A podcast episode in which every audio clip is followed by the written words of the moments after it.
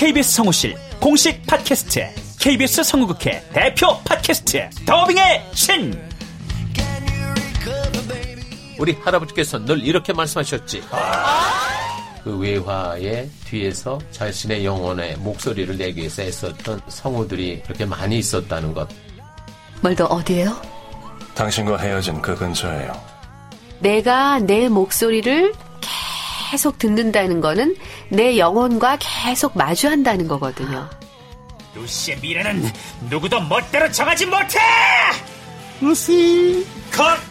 그들보다 경쟁력 있는 샘플을 돌리고 좀 더 멋진 연기를 하기 위해 또 샘플을 돌리고 또 일을 좀 더 더하기 위해 샘플을 돌리고 최강의 더빙의 신들이 모였다. 그들이 말하는 더빙의 모든 것. 더빙스타 소환 프로젝트. 더빙의 신. 팟빵 앤 아이튠즈 정치 가능.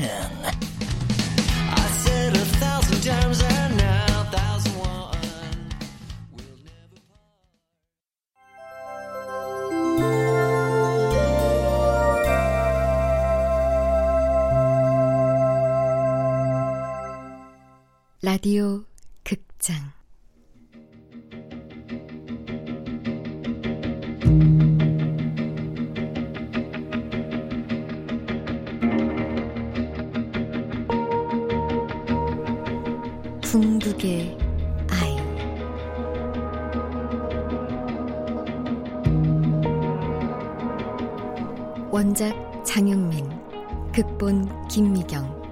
연출 김창회 스물네 번째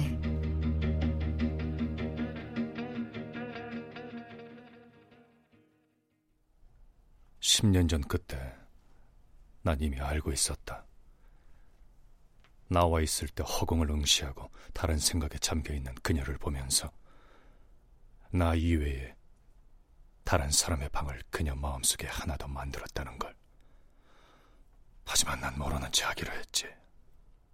그게 그녀를 위한 거니까.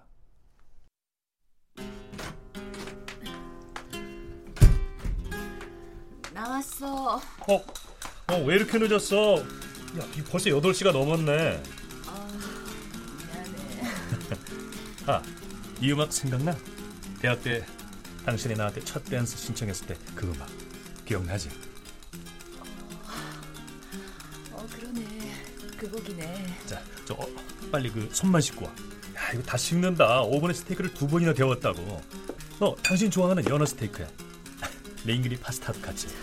나 배가 별로 안 고파. 당신 먼저 먹어. 나 좀 씻고 나올게. 어, 왜 그래, 모니카? 무슨 일이 있어? 무슨 일은? 어, 어 모니카. 나 좀 안아줘. 어, 어, 왜 그래?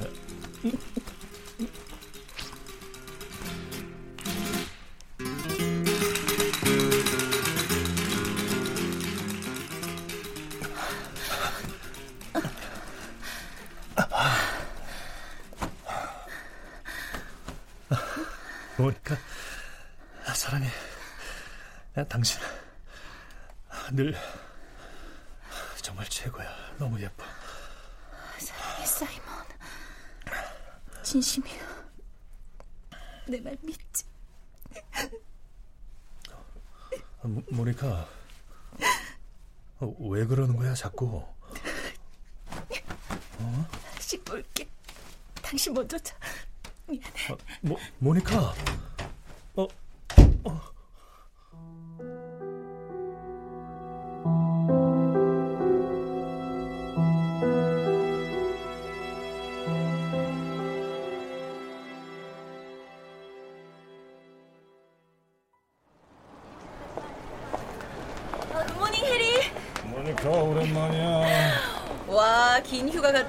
더 젊어졌네? 휴가. 아이고 전쟁터로 말도 마 살아 들어온 게 기적이라고. 아, 10시에 국장님 편집회의 있지? 에이 없을 리가 없잖아. 모니카, 진범아 씨, 수고해. 왜 갑자기 연락 두절이요? 내 전화 받지도 않고. 내가 뭘 잘못했죠? 이거 보이시죠? 결혼 반지예요. 우린 더 이상 만나선 안 돼요. 미안해요. 이미 알고 있었어요. 그렇다면 더 잘 됐네요. 굳이 제가 변명할 필요도 없으니까요. 한 가지만 대답해줘요. 뭘요? 날 만난 게 취재 때문에? 그 대답해요! 잘 아시네요. 그래요. 취재 때문에 접근했어요. 됐어요? 그렇다고 해도 아니라고 대답해 주길 바래. 맞아요. 100% 취재 목적이에요. 그거 말고는 없어요. 아무것도. 미안해요, 진범아 씨. 모니카, 우린 더 할 말 없어요. 돌아가 주세요. 당신이 원하는 걸 전부 말해 주겠어. 정말이요? 대신 부탁이 있어요. 뭐죠? 오늘 밤 나와 함께 지냅시다. 오늘 이후로 두 번 다시 날 보지 않아도 괜찮아요. 약속할게요. 당신.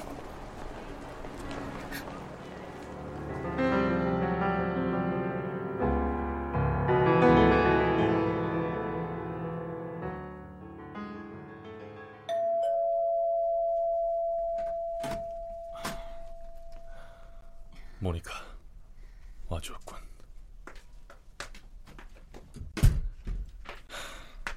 저기 앉아요.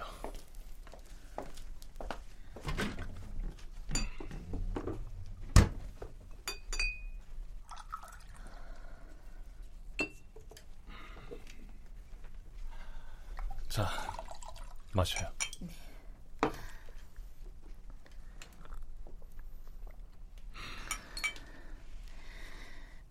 취재를 위해서만 당신에게 접근했던 거 아니에요. 그만.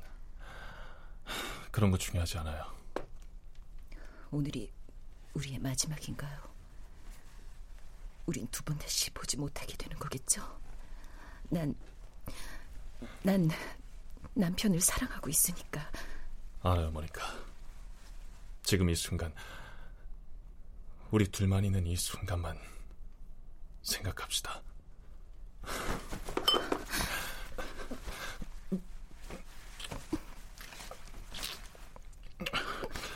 당신을 너무나 안고 싶었어. 당신의 모든 걸 갖고 싶었는데.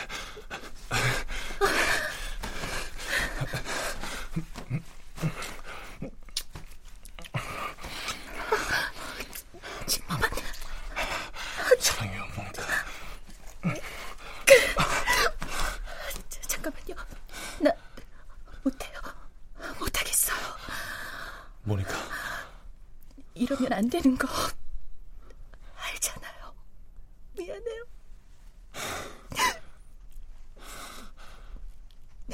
그래요. 모니카, 이해해요. 알았어요. 다 알아요. 미안해요. 당신을 사랑하지 않는 게 아니에요. 그래서 더 힘들어요. 당신이 뭘 원하는지 알아요. 말하지 말아요. 이제 듣고 싶지 않아요. 아니요. 들려줄게요. 당신이 이렇게 내게 와준 것만으로 충분해요. 다만 한 가지 알아둬야 할 게 있어요. 이 비밀을 듣게 되는 순간 어쩌면 당신은 목숨까지 내놓아야 할 수가 있어요. 그래도 내 얘기를 듣고 싶어요. 상관없어요. 어차피 기자라는 직업은 이보다 더 위험한 수많은 일들을 감수해야 하는 걸요. 심장을 향해 똑바로 날아오는 총알처럼 절대 피할 수 없을지도 모릅니다. 알겠어요? 그렇겠죠. 그들은 세상을 지배하는 사람들이니까. 그래도 그래도 알고 싶다. 목숨을 잃게 되더라도 그게 진실의 마력 아닌가요? 당신이 찾는 그 아이는 미래를 기억하는 아이요. 미래를 기억한다고요? 그럼 로레의 어린 신과는 뭐죠? 이 아이들은 아주 오래전부터 존재해 왔어요.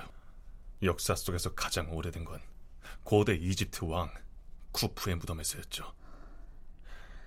미래를 보는 능력이 있었던 이 어린 사제들이 왕과 함께 묻혔던 거요. 자료에서 본 것 같아요. 이 쿠프의 사제는 스무 살도 안 된 나이에 사망하게 되죠. 그 후로부터 천년 후 또 다른 왕이 이 아이를 발견하게 돼요. 그 어린 사제와 똑같은 아이 말이오. 잠깐, 그러니까 궁극의 아이는 전 세대가 사망하고 나서 얼마 후 같은 얼굴로 다시 태어난다는 건가요? 얼굴뿐 아니라 지문, 심지어 치열까지도 똑같아요. 놀라운 일이지. 하지만 이 아이들은 이집트에서만 출생하는 게 아니라 모든 인종, 모든 국가에서 무작위로 태어나요. 놀랍군요, 정말. 이 아이들의 예언대로 고대의 왕들은 정벌 전쟁에 나서고 부귀와 영화를 누렸다는 건데 이들이 뛰어난 능력을 지녔음에도 빛을 보지 못하는 데는 몇 가지 이유가 있어요. 사람들이 이들을 정신병자로 치부해버리기 때문이죠. 존 마이더스란 아이가 대표적인 아이였죠. 그런데 이 아이를 호크쉴트 가문에서 다시 찾아낸 거군요. 어느 날 프랑스 낭트 지방을 여행하던 호크쉴트가 집시촌에서 한 아이를 만나게 되죠. 그 아이는 서로 다른 빛깔의 눈동자를 하고 있었고 호크쉴트에게 예언을 했다더군요. 대부호가 될 거라고 했을 거고 그 방법을 알려줬겠죠. 맞아요. 아이의 예언은 적중했고 그때부터 호크실드 가문의 신화가 시작된 거죠. 그리고 호크실드 가문의 부를 물려받은 악마 개구리들도 아이의 능력을 이용해 세계를 지배하는 거고요. 여기까지가 내가 알고 있는 전부요. 당신과 이런 식으로 만나게 된 게 원망스럽소, 모니카. 마지막으로 부탁이 있어요. 얘기해요. 그 아이를 만나게 해줘요. 모니카, 그 아이는 잊어요. 이대로 모든 걸 묻어요. 그게 당신이 살 유일한 길이에요. 이미 난 강을 건넜어요. 돌아갈 수가 없다고요. 신가야를 만나게 해주세요. 진모만. 당신 고집을 꺾을 수가 없겠네. 이틀 후 당신 생일날 오전 8시 30분 월드 트레이드 센터 78층 sky lobby로 오시오. 내 마지막 선물이 배달될 거요. 고마워요. 사랑했어, 모니카. 진심으로.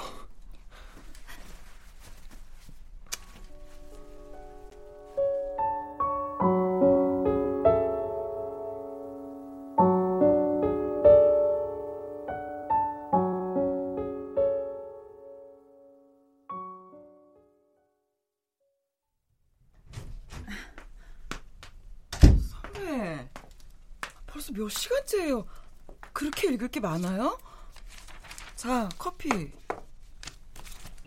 그래서 거길 간 거야, 모니카. 당신 그 녀석 말을 믿고 이 선배, 왜 그래? 괜찮아요? 기다려, 모니카. 당신이 마무리 짓지 못한 게서 내가 꼭 마무리 지어주겠어. 도대체 무슨 내용이길래? 바보였어. 로니, 나라는 놈 잔인하고 극악한 놈들. 내 결코 이대로 내버려둘 수 없어. 아, 내 총. 로니, 아 근데 내 권총이 어디 갔지? 총, 총이 없어요? 아, 그러니까. 진모만을 만날 때까지 가지고 있었는데 이거 어떻게 된 거야?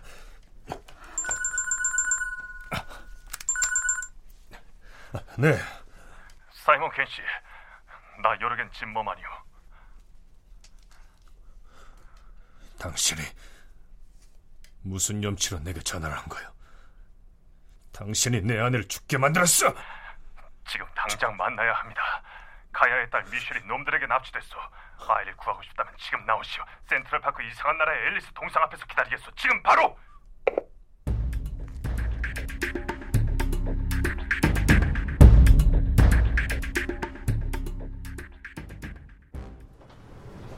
저기 이상한 나라의 앨리스 동상인가?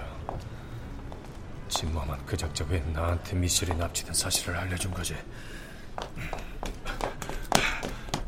사이먼 켄 씨, 어. 왜 내가 당신을 믿어야 하지? 당신은 놈들 하수인이고 내 아내마저 죽게 만든 인간이야. 왜냐고?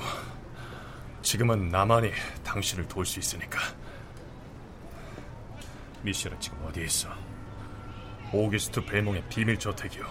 그곳이 어딘지는 나도 모르고 10년 넘게 그 집을 다녔지만 매번 눈과 귀를 가린 채 드나들었으니까 위치를 알고 있는 사람은 악마 개구리들과 집사인 로드니 뿐이요. 그렇다면 미셸이 궁극의 아이? 그렇소. 이젠 그들이 왜 미셸을 납치했는지 짐작하겠지. 모니카의 기사에서 읽었어. 벨몽의 집에서 미셸의 첫 예언이 터져나왔어. 봉인이 풀린 거지. 이제 미셸은 평생 놈들의 소나기에서 미래를 예언하며 살아야 하오. 잠깐만. 그렇다면 가야는 미셸이 놈들 소나기에 들어가는 걸 막기 위해서 10년을 기다렸단 얘긴가? 이제야 말이 통하는군. 가야는 앨리스와 모니카 그리고 악마 개구리들의 미래를 간파하고 있었다는 얘기로군. 그렇지 않고는 이런 계획을 세울 수가 없겠지. 그렇소. 가야는 진정한 궁극의 아이였어. 가야는 납치된 게 아니라 스스로 악마 개구리를 찾아온 것 같던데 왜 다시 적이 된 거지? 대체 무슨 일이 있었던 거요? 당신 말이 맞소. 가야는 스스로 놈들과 계약을 했어. 왜지? 평생을 놈들 소나기에서 벗어날 수 없다는 걸 알았을 텐데. 당시 어머니가 췌장암으로 죽어가고 있었으니까 수술을 받아야 하는데 그럴 돈이 없었던 거요.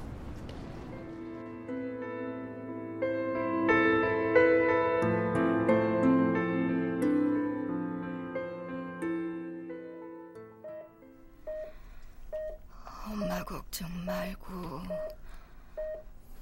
넌 들어가서 쉬어.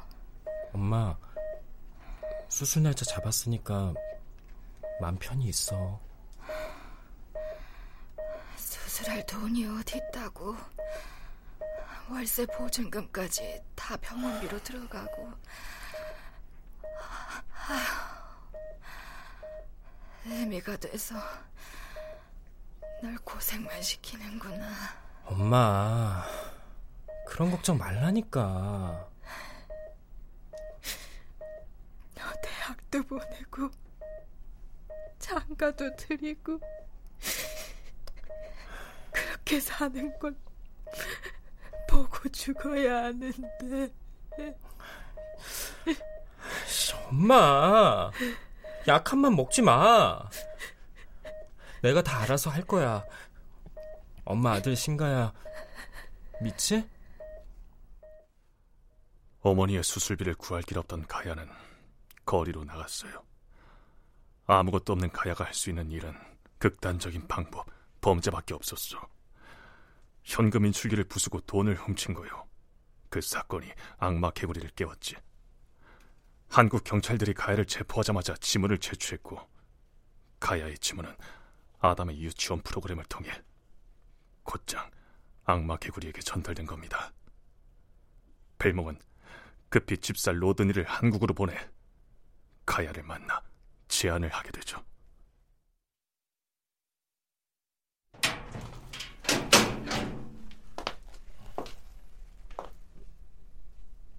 절 면회 오신 건가요? 누구신지. 신가야 씨, 반갑습니다. 난 세계를 다니며 인재를 뽑아 키우는 일을 하고 있어. 근데 절 왜... 많은 걸 다 알려들면 위험할 수 있어요. 당신은 우리가 정한 기준에 충분히 부합되는 조건을 가진 청년이요. 얼마나 찾아 헤맸는지. 아무튼 한 가지 제안을 하겠습니다. 신가야 씨를 여기서 빼내주고 어머니 치료비뿐만 아니라 돌아가실 때까지 호화롭게 살 수 있는 생활비 일체를 보조하겠소. 정말입니까? 물론이요.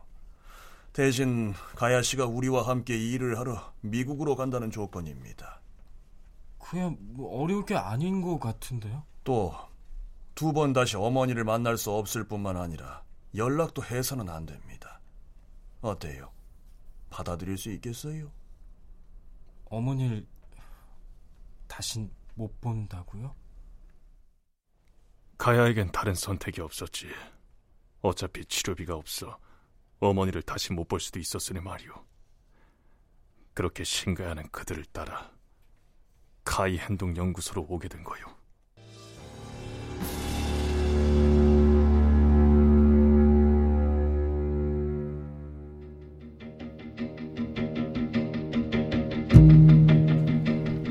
라디오 극장 궁극의 아이 장영민 원작 김미경 극본 김청현 줄로 24번째 시간이었습니다.